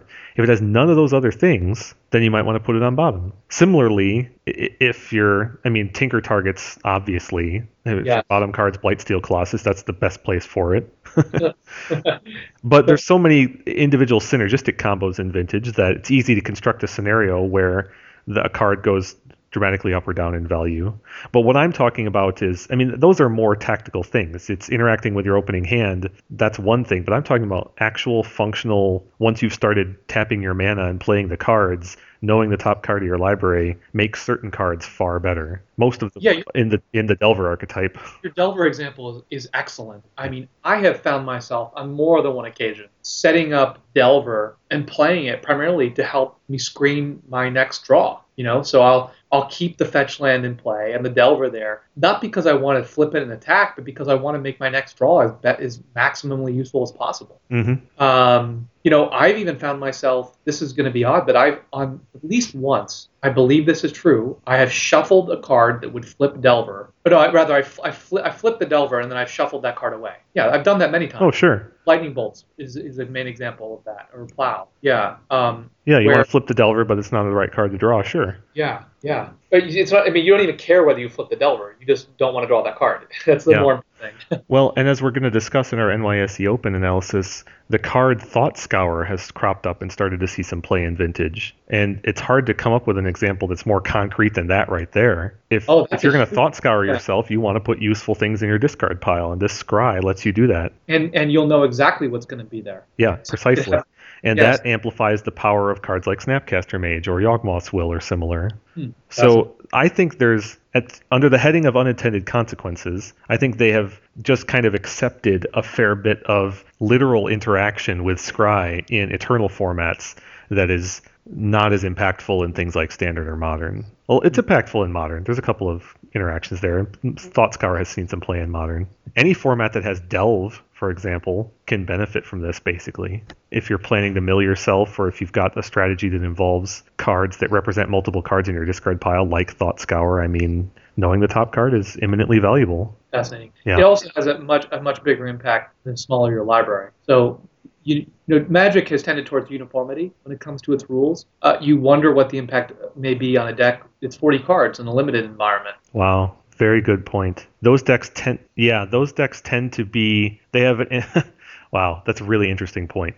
I, in my experience, limited decks tend to be kind of like dredge decks, but they have the inverse kind of goals. It's not like it only runs if you find one of four cards, but the power level of two to four cards is way above the others, and so it's not like you're mulliganing the two just to get your big fatty, but but being able to find it that much better on a mulligan is heavily impactful. Like a mulligan to six might just be just as good as a seven card hand. It- right when the, the opportunity cost is of finding that other card is so much powerful, more powerful than the average gray ogre you've got. Because in a sense, a mulligan to six, we haven't said this before, but let's make it explicit. In a sense, a mulligan to six can permit you to see more cards than a, a seven a hand of seven. Yes, because you have the potential to see eight cards. No, you'll not see eight, but you'll have access to eight on your first draw. Well, so to your point, no, I see your point exactly. If you if you look at the six, your mulligan represents. I'm sorry, your scry represents This- two cards Yes, exactly. because you get to look at one, and if you bottom it, then your draw is a different card. That's an eighth card, right? right, exactly right. You have access to see one more card than a seven card hand does.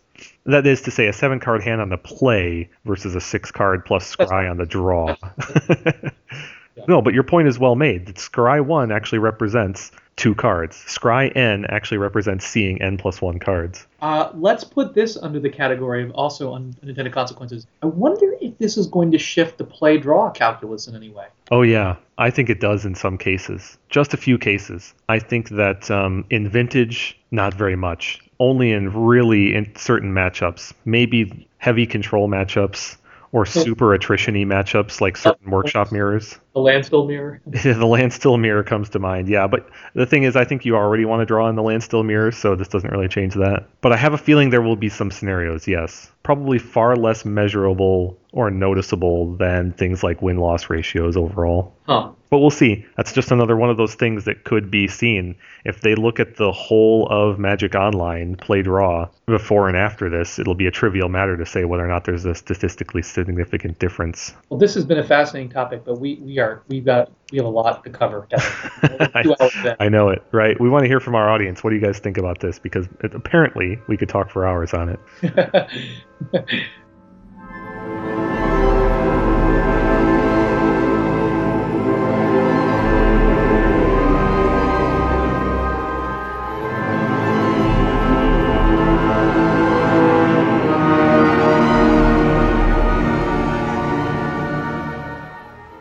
So let's talk about the NYSE. Steve, you and I got together for a vintage tournament this past weekend, which we don't do very often anymore, and it was a great time. I think uh-huh. before we analyze the results or discuss anything, we really should just give props to Nick Detwiler and all of those who helped and supported running the event because it went it went quite well. The attendance was up significantly year over year. Do you remember the numbers, Steve? I think it went from like 75 in year one to 90 something in year two to 150 this year. Yeah, the, the attendance in the previous years were, I think, in the 70s and then low 80s in the previous two years. So this is a this is almost a doubling of attendance, 40% increase. It's huge. Yeah. And this is a hundred hundred dollar, hundred twenty five dollar entry fee event. So this is no small buy-in either for a, a magic tournament. No, it is some serious dedication, and and I was talking to Nick specifically about the attendance topic. He doesn't expect that he can get as much of an increase next year as he did this year, but even a little bit will help defray the ever increasing costs of cards. Yeah. I think everyone there, there's a select few people who want the cost of cards to keep going up in vintage, but most people in the community would like to keep the costs It's already out of control. no, from from rocketing up. But at any rate, Steve, you wanted to talk about the metagame breakdown at the start of the event, right? Yeah, give us the give us the metagame breakdown. So, fortunately for everyone involved, Nick was kind enough to produce a, a nice substantive post on the Mana as a tournament organizer report. The metagame breakdown looks like this. I'm reading from his post on the Drain. Workshops 22 Martello shops, 4 Frobots, 4 Terra Nova, 3 Espresso, a 5 color, and a Metalworker. So, overall, it looks like 35 workshop decks out of 150. That's a pretty significant proportion. As a pretty much you, you and I didn't go on the record on our show or anything about the proportions, but as we were talking about it beforehand, we were expecting in the 20% range. Well, do you remember exactly what I said outside? I expected. And we were standing outside. I, I was telling the number of players that I expected. I, I think I said 22.5 percent. I, I said somewhere between 22 and 25 percent, and Yeah. the exact number is 23.33 percent. Yeah. Well, your prediction was spot on then. And the the preponderance of Martello too, 22 out of 35, is also something that we would have predicted pretty No, heavily. I would have said 60 percent, Yeah. which is exactly what it was. It was 62.85 percent. Yep.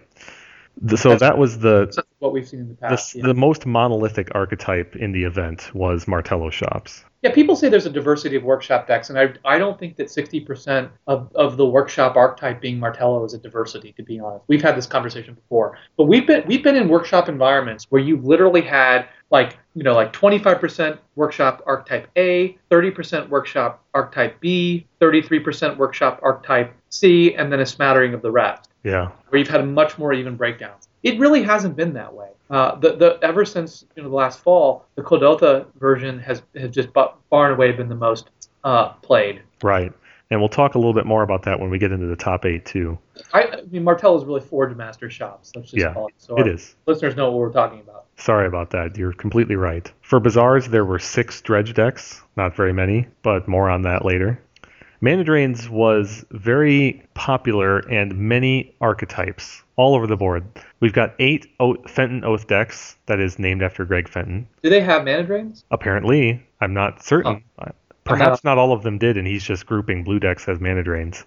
Oh, you know what? I take that back. I know now that he's just grouping mana drains as as blue control decks because, as we'll talk about later, the rituals section has non-ritual decks in it. So anyway, we're talking about blue control decks then, not just mana drain decks. Eight Fenton Oath, four Omni Showen Oath, and then singletons of Rector Oath, Burning Oath, Oath Tez, and Brian Kelly Oath. Brian Kelly, famous for his various archetypes that he comes up with. After that, seven Grixis Planeswalkers and two Grixis Thoughtcast Tez, five Blue Red Blood Moon control, four Jeskai Bomberman, two Blue White Bomberman, one Esper Bomberman, one Blue Angels, six Jeskai Landstill, two Blue White Landstill, two Blue Red Landstill, a Bug Landstill, and one Depth Still, which I don't know what colors it was. I know what that is. That, Yeah. That's a player from California Yeah, who brought that deck. Then, under the heading of combo, we've got two Blue Belchers, two TPS, a twin Ad Nauseam, Angel City Vault, Doomsday, Burning Long, Grixis Thoughtcast, Stroke of Genius, which I don't know what that is.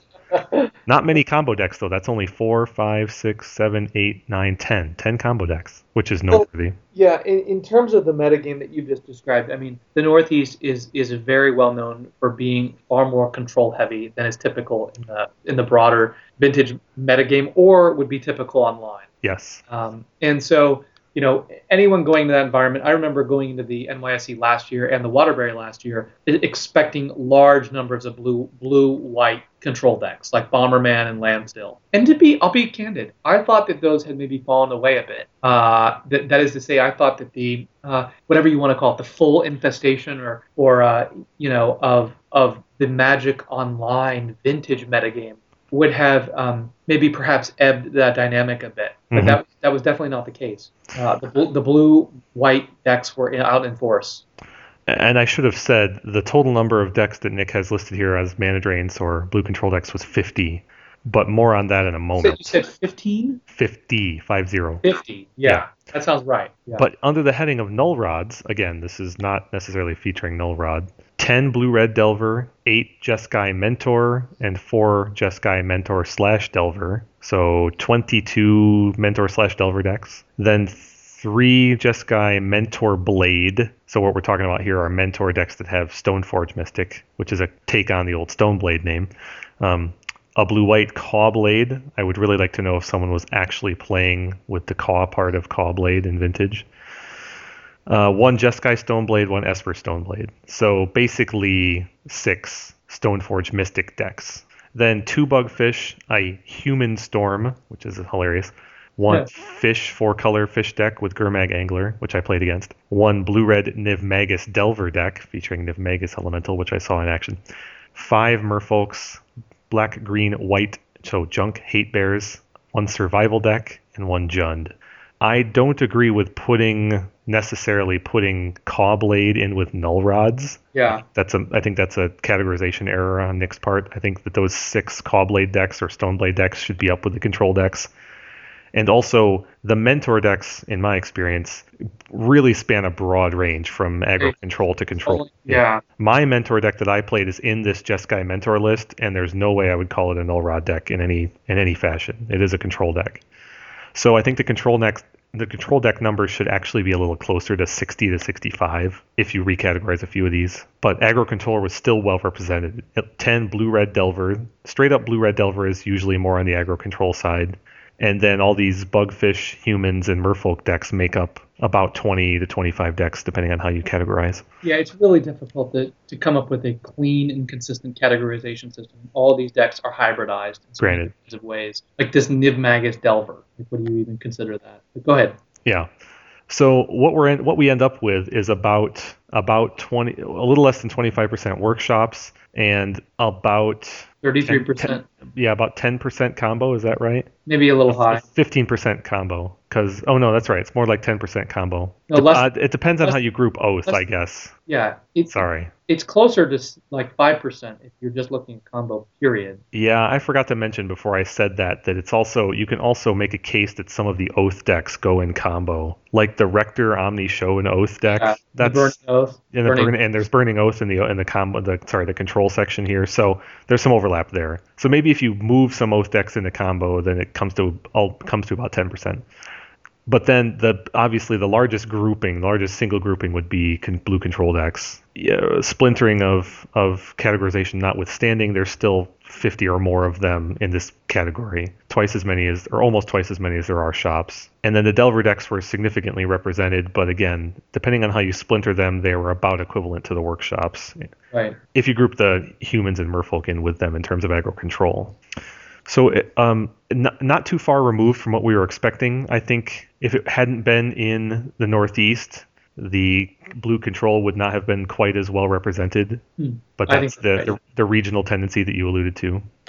Also, I think there's a big chunk of land still here, and the Northeast has some of the most prominent land still players.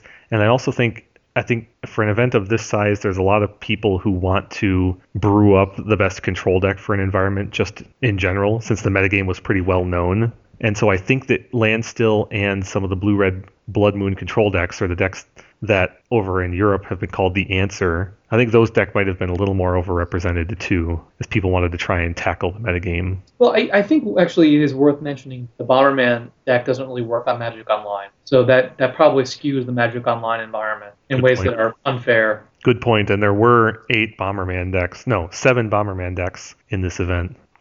So anyway, we should talk about the top eight then. The top eight archetypes consisted of Dredge, two shops, one of which was Martello, one of which was robots, Bug, two Landstill, Bomberman, and then what I referred to as the answer before, the blue-red Blood Moon control deck. Yeah. Very interesting top eight. So if you were going into this event beforehand, Steve, you would have said what you said. I mean, you're on the record as saying uh, twenty something percent workshops, heavy control contingent, and then a lot of mentor and delver, right? Yeah. Going in, Yeah. and not a single delver in the top eight. It's it is really remarkable. I mean, it seems to me that this environment was really targeting the Delver slash Mentor decks. hmm There's no other way to explain it. Well, and targeting Martello too, because Yes. I mean, in terms of single Those- archetypes, it was the Yeah. most represented. This is a classic example of a tournament in which you have two clear best decks coming in, and both of them being pretty successfully hated out. hmm Martello and, and Delver slash Mentor deck. And I think that there are two workshop decks in the top eight, but it's very noteworthy that one of them is in the robots category.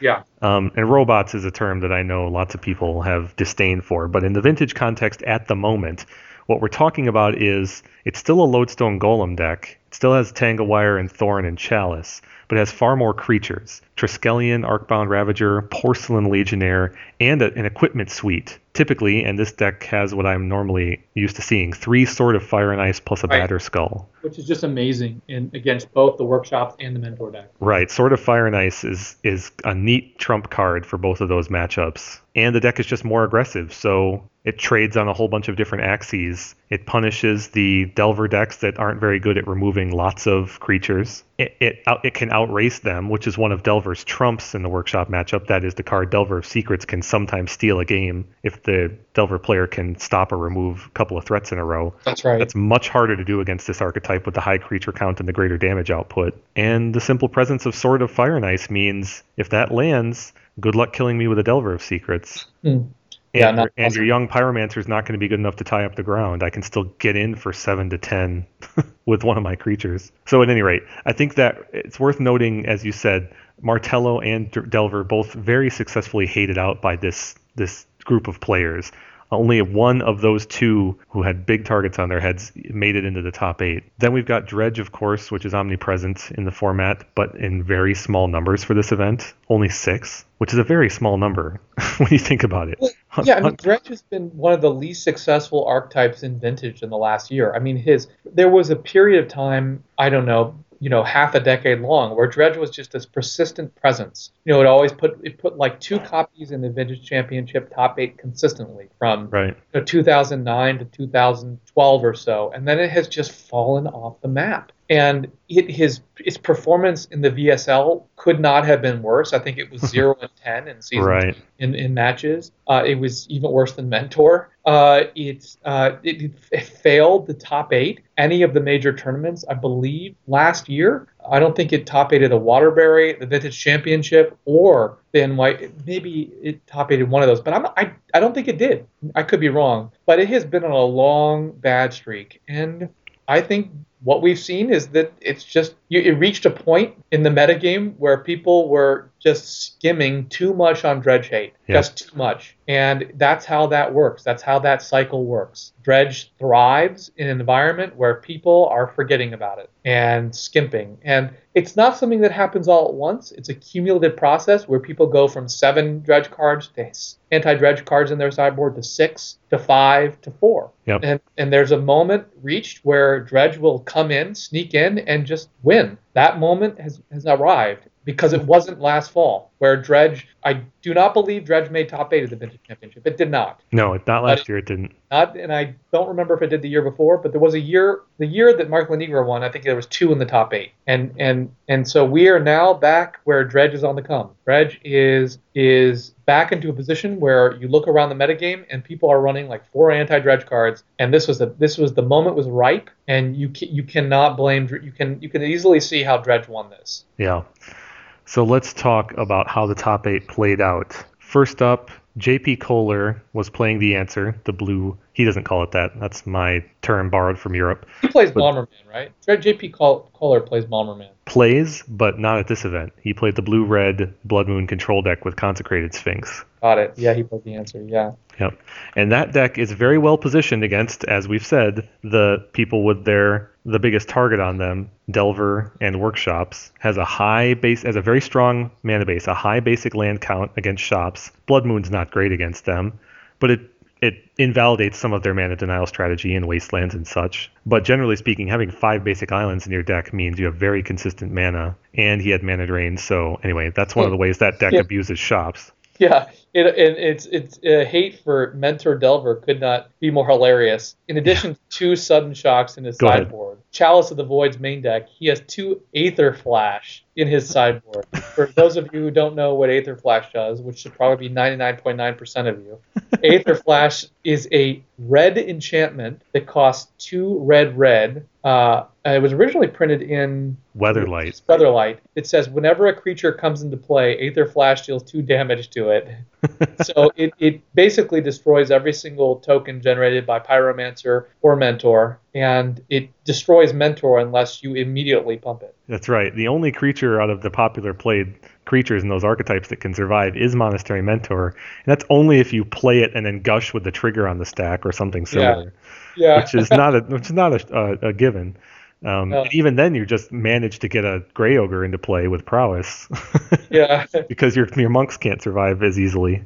You, you could keep a monk around by paying two spells in response to its enter the enter the battlefield trigger. But anyway, yes, Aether Flash is some hilariously awesome hate for Delver and Mentor. and it's castable both because they have a lot of red with Blood Moon, but also because they have ancient tombs. Yes. That color it out. So if any of you don't know what that blue-red Blood Moon control deck is like, it's really designed, as Steve just said, to hate Delver strongly. Main deck, uh, Chalice Void. Yeah, he has a one rolling earthquake, which is hilarious. Very effective board wipe. And also, he has just subtle hate for things like Dredge, and because Blood Moon is a nice trump card to a, a Bazaar of, of Baghdad, but not quite fast enough in general. And also, it has Trinket Mages for a control package featuring uh, engineered explosives and the Chalice of the Void, as we said. Plus, sometimes it has other things. He doesn't have. No, he doesn't have main deck cage, but I've seen lists that had main deck cage for the Trinket Mages as well. But at any rate, JP, unfortunately for him, lost to Justin Beckert on Bug Fish. And this bug deck is it's, it's one that, that I personally and I think a lot of people had counted out but it seems pretty clear to me that Justin metagamed his deck again, heavily to fight workshops in Delver, because he's got three Abrupt Decays and three Snapcaster Mages. Those abuse Delver and Mentor pretty powerfully. He has Notion Thief, which is another nod toward the cantrip style decks, the Gush decks. And he has four Deathrite Shaman and two Trygon Predator, quite good against workshops. And then a full four Wastelands and one Strip Mine, also highly effective against workshops. And the interesting thing to me, as we alluded to earlier, is the two Thought Scour. Mm-hmm. This deck This with three snap creatures, with yeah. three Snapcaster Mages and oh, by the way, he's got Delve cards, two Tasigurs and three Dig Through Times plus a Treasure Cruise. So fully six Delve cards plus the three Snapcaster Mages means Thought Scour is doing double duty in terms of filling the graveyard and finding specific targets. You know, it's interesting. You mentioned everything he has, but I, what I think is most intriguing is what he doesn't have. He doesn't have Bob. He doesn't have Bob. Bob is is Bob has gone from being the best creature in the format to completely disappearing. Yeah. And you know, it's uh, it's important that people. I think that it's important that folks broaden the lens of the format and appreciate these kinds of broad scale tectonic shifts that occur in Vintage. hmm got these like five year rotations of cards. There was a period basically from 2009 to 2012 where Bob decks were either were in the finals every year of the Vintage Championship. I think it goes back further than that, though, right? I mean, Paul's win. What did Paul win with? He won with TPS. We might Oh. have we might have had Bob's in the sideboard there. I was thinking he had Bob's too, but I might be wrong. Yeah, but but basically for a four year stretch, they were in the, they either won the finals or were in the finals, right? I mean, because remember, didn't uh, Bob Maher lose some flips to himself to die to Owen? That's right. He, well, Owen and Bob had a 75 card mirror. They were both Yeah. on Bob decks in the finals. Right, And and, then, of course, Mark famously beat Paul, who Mark was. Hornung Blaine in the finals with Bob with Bob Control. Wait, what? No, not Mark. I'm sorry, Mark Lanigra. You meant Mark Hornung. Yeah. I'm Yeah. sorry. You're right. Yeah. They're consecutive marks. Mark, Mark Hornung famously beat Paul, who had previously beaten you on the on the 70 something card mirror. Yes. Bob. Gutch. Yeah. And then, of course, Mark Lanigra on Grixis with Bob's won the next year. Yeah. I mean, we had basically a four and a half, five year period where Bob's were like just, it was just the best creature in the format. Right. And one of the reasons it was the best creature in the format was because it could generate card advantage without mana against workshops. Um, but we're we're we now entered a period, the last two years, where Delver decks just prey on Bob because that incremental life loss makes such a big difference. Uh, Well, and also, the period you refer to in four years was also basically the pre-lightning bolt era. that's what I'm getting at. Or Del- tran- yeah, we transitioned into lightning bolt being the standard removal spell. Right, and the the, the prevalence of, of Planeswalker certainly contributed to that. But Yep. Bob, it, it's it's interesting to think. You know, we've been through these cycles before. I mean, there was a period where where Goblin Welder was in every single top archetype. It was just the Yep. best creature, and Bob is just the most recent example of that, of a creature just dominating and then disappearing. And to see this bug deck reemerge, far more resilient to Bob to to um, Delver decks and bolts in particular because of the absence of Bob. Been Mhm. reinvented here. Excellent point. Excellent point. So I think that's part of the reason why this bug deck was able to succeed as well as it did. And I also think it's part of the reason why Justin was able to defeat JP with the answer because this bug deck it it just has it has questions and answers that that Yes. uh, that blue red uh, blood moon deck can't deal with properly. Uh, the the dark the deathrite shamans, while they are hurt by chalices, they come down so quickly that they partially invalidate blood moon as a as a tactic, broadly speaking. Yes. And also, he's got just simply the presence of uncounterable abrupt decay means that uh, anything he needs to answer, the chalice, the blood moon, the trinket mage, whatever, can be readily answered. And Snapcaster Mage just does so much work when you've got abrupt decay. Yeah, I mean, this deck is well positioned against against the workshop decks naturally. These decks always have been. Yeah. But the question mark has been, can these decks beat the Delver decks? Right. And it's interesting that he fights Delver on its own terms in a sense. That is to say, he goes all in on these Delve spells, right? He's got like like you mentioned, and I think critically facilitated by Thought Thought Scour, as you mentioned. But also they use tech that we recently reviewed, which was Virulent Plague. Yeah. Virulent Plague, which is highly effective against Young Pyromancer, Monastery Mentor, and against the, well, against Oath, and uh, Oath is no, noticeably absent from this top eight, but also against Dredge and their zombies. Yeah. It's just really it's just, yeah, multifaceted in the format these days. So the next matchup is Chris Hansen on Landstill, who was defeated by Sullivan Brophy on Dredge. And you got to feel bad for a Landstill player. I mean, broadly speaking, that's a pretty nightmare matchup. When you're playing Landstill, you're just hoping that people don't show up with Dredge.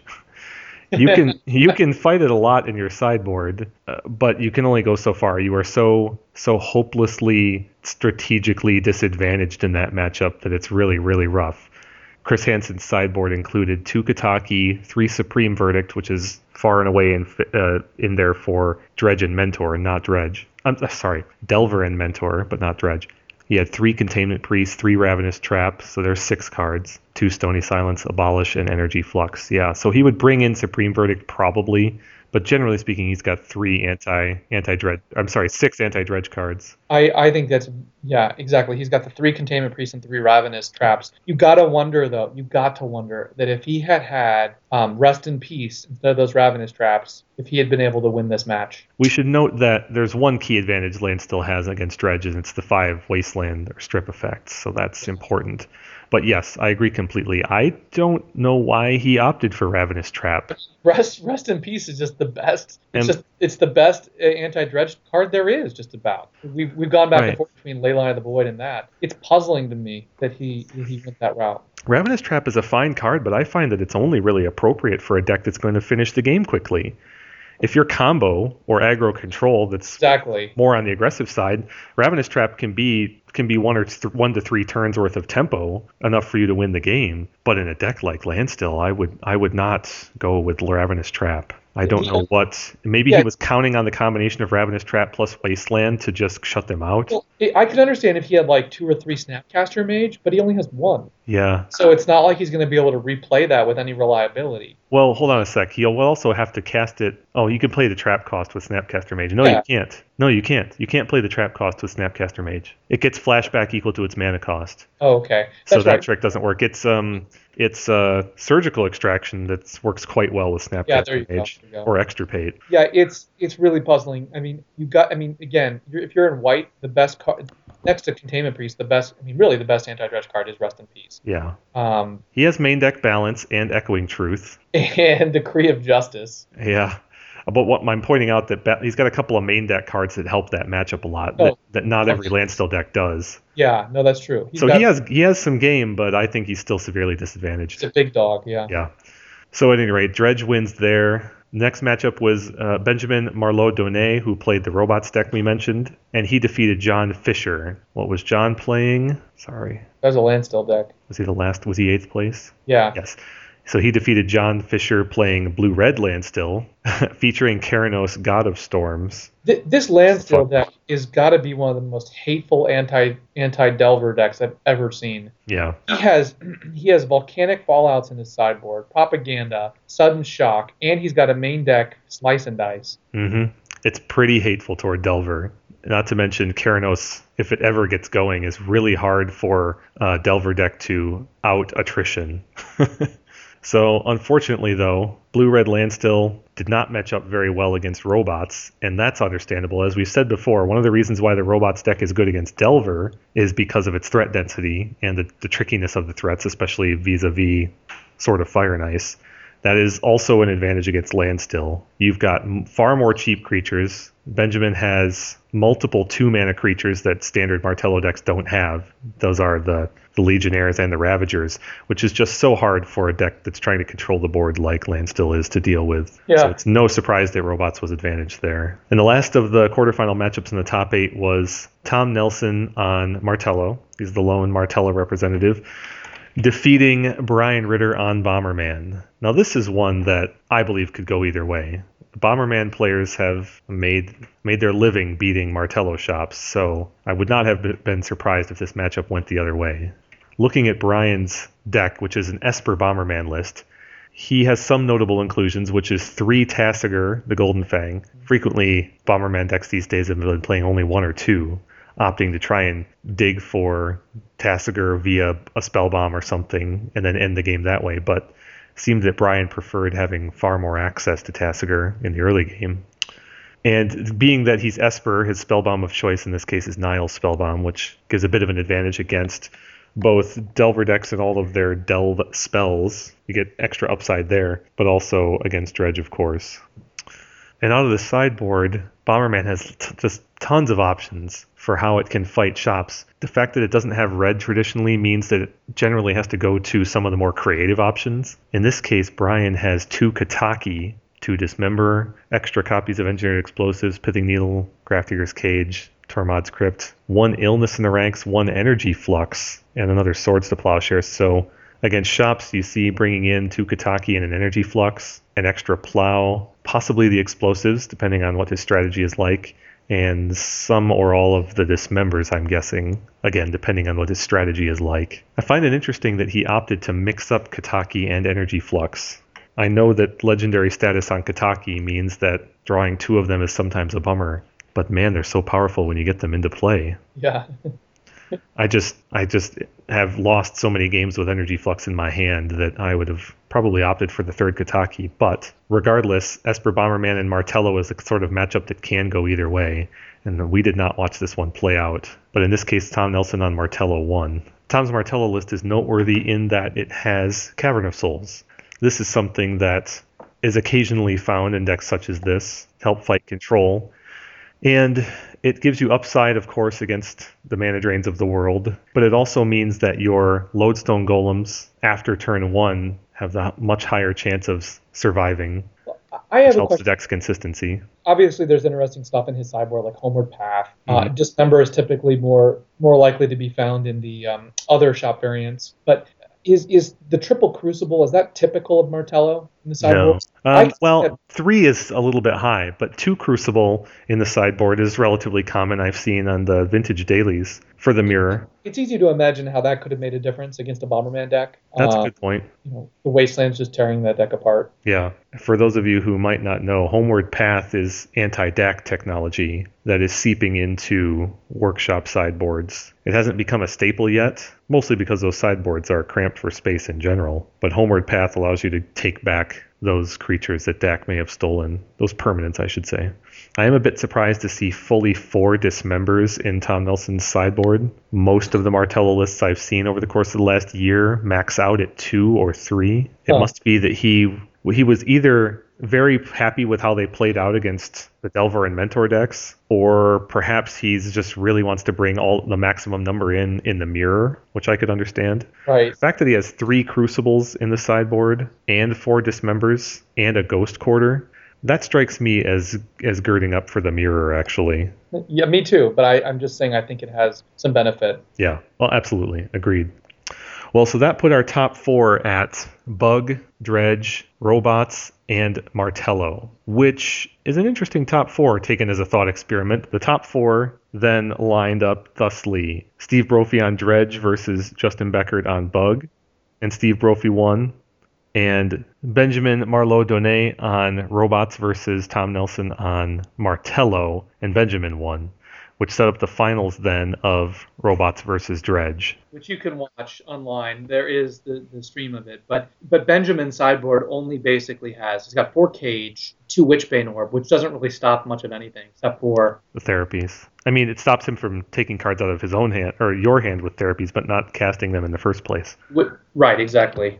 Right. I have not played a lot of that matchup post sideboard in the last two years. My instincts tell me that you could go with or without the Witchbane orbs in that matchup. I don't know how important it is to, whether you are the one who's getting therapied or not. I suppose on, I mean, the thing is they can't help you on the draw prevent your dredge playing opponent from therapying you for your cage if they want to on turn one. No, no. This is this is a lopsided matchup, especially the way that the that Sullivan has designed his deck. I mean, Sullivan's main deck has I'm sorry, Sullivan's sideboard has four Ingot Chewers and four Nature's Claims, and he made full advantage of that. And also, most importantly, Sullivan's deck has a lot more land than is typical in the normal dredge decks. He's got Yes. 17 lands in his deck. It's more like a a, a gush. It's, that's as, that's as many lands as you see in the vintage deck. Yeah. That's basically as many as workshops run a lot of the time. Uh, he's got a lot of lands, which means he's got a lot of maneuvering room, and you only need a little bit of maneuvering as a dredge pilot. So Yeah. And if you watch the finals, one of those lands in particular played a powerful role, and that was Petrified Field. In addition to simply making spells castable, Petrified Field means you have access to more bazaars than your opponent has wastelands. Right. And that is one of many keys to overcoming the workshop matchup. And it's one case, I think, where the robots deck in general is disadvantaged in the workshop landscape right now, and that is against Dredge. Because with fewer lock components, fewer disruptive components such as spheres, you aren't slowing them down as much, and the fact that you have a fast clock against most every other deck in the format is not good enough against Dredge something like the attrition-y kinds of cards like Batterskull and Sword of Fire and Ice do not match up well against a dozen or more zombies. So the kind of incremental advantage that you get against almost everyone else in the metagame just doesn't help against Dredge. This is one area where a more dedicated mana denial strategy of workshops it probably is slightly advantaged. So, so there you have it. You've got you know a metagame that was really focused on Martello and and Delver type decks, and Delver decks just falling flat on their face. There were a, a, a two mentors in the top eight in the Landstill deck, and there were uh, let's see, in the top 16 there happened to be one, uh, actually a number of mentors. And one was in a Bomberman deck, another was in a, a, typical Pyromancer mentor deck, very similar to what I played a couple months ago in the Eudemo- in Eudaimonia with a mixture of Pyromancers and in the BSL, of course. Then there was a, t- a typical blue red Delver deck. Um, so they were there, but they weren't really close to the top top eight. They were firmly in the top 16. Uh, sorry, there's one more. So there are four four mentor Delver decks in the top 16. There was, I would just like to mention, one more uh, dredge deck in the top 16. So, and this guy had four rending volley in his sideboard, which yep. is an uncounterable way to destroy Mentor. And I would just reiterate that this top eight appears to be filled with people who very skillfully navigated the metagame of this event. Yes. I mean, every one of these decks is yes. very well positioned against the expected players and I think rewarded for their their positioning with their top eight appearance. It just so happens that Dredge was possibly the best positioned amongst all of these. I think some I think many players in the room that day hedged, as you said, on their dredge sideboard hate in order to be sure they could beat the Delvers and Martellos of the world. Yeah. And I think two two out of six dredge in the top 16, one of which being in first place, kind of demonstrates that. Yeah. Overall, a very awesome event. I think it sets a very interesting stage for Eternal Weekend. We're not going to cover that right now, but the fact that the the fact that the top two decks were really successfully hated out means that means a number of things. It means that people will reconsider themselves, I think, going into Eternal Weekend. It also means it's really hard to adapt one of those archetypes, either Delver slash Mentor or a Martello. It's hard to adapt those archetypes to fight all these contenders you can't just remake Martello such that it beats Dredge, Robots, Landstill, Bug, and Blue Red uh, Blood Moon no, Control. No, you can't. Yeah. so I think there's going to be a lot of people who are really reconsidering things, and you might see a far more diverse metagame at Eternal Weekend because of it. But we'll be watching the, we'll be reading the signs and watching the dailies and looking at some other factors and cover that in our next episode. Thank you for listening to episode 44 of So Many Insane Plays. You can tweet us at Many Insane Plays or email us at So Many Insane Plays Podcast at gmail.com.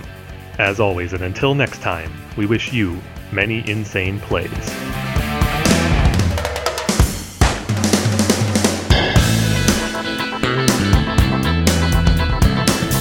We get the next game for the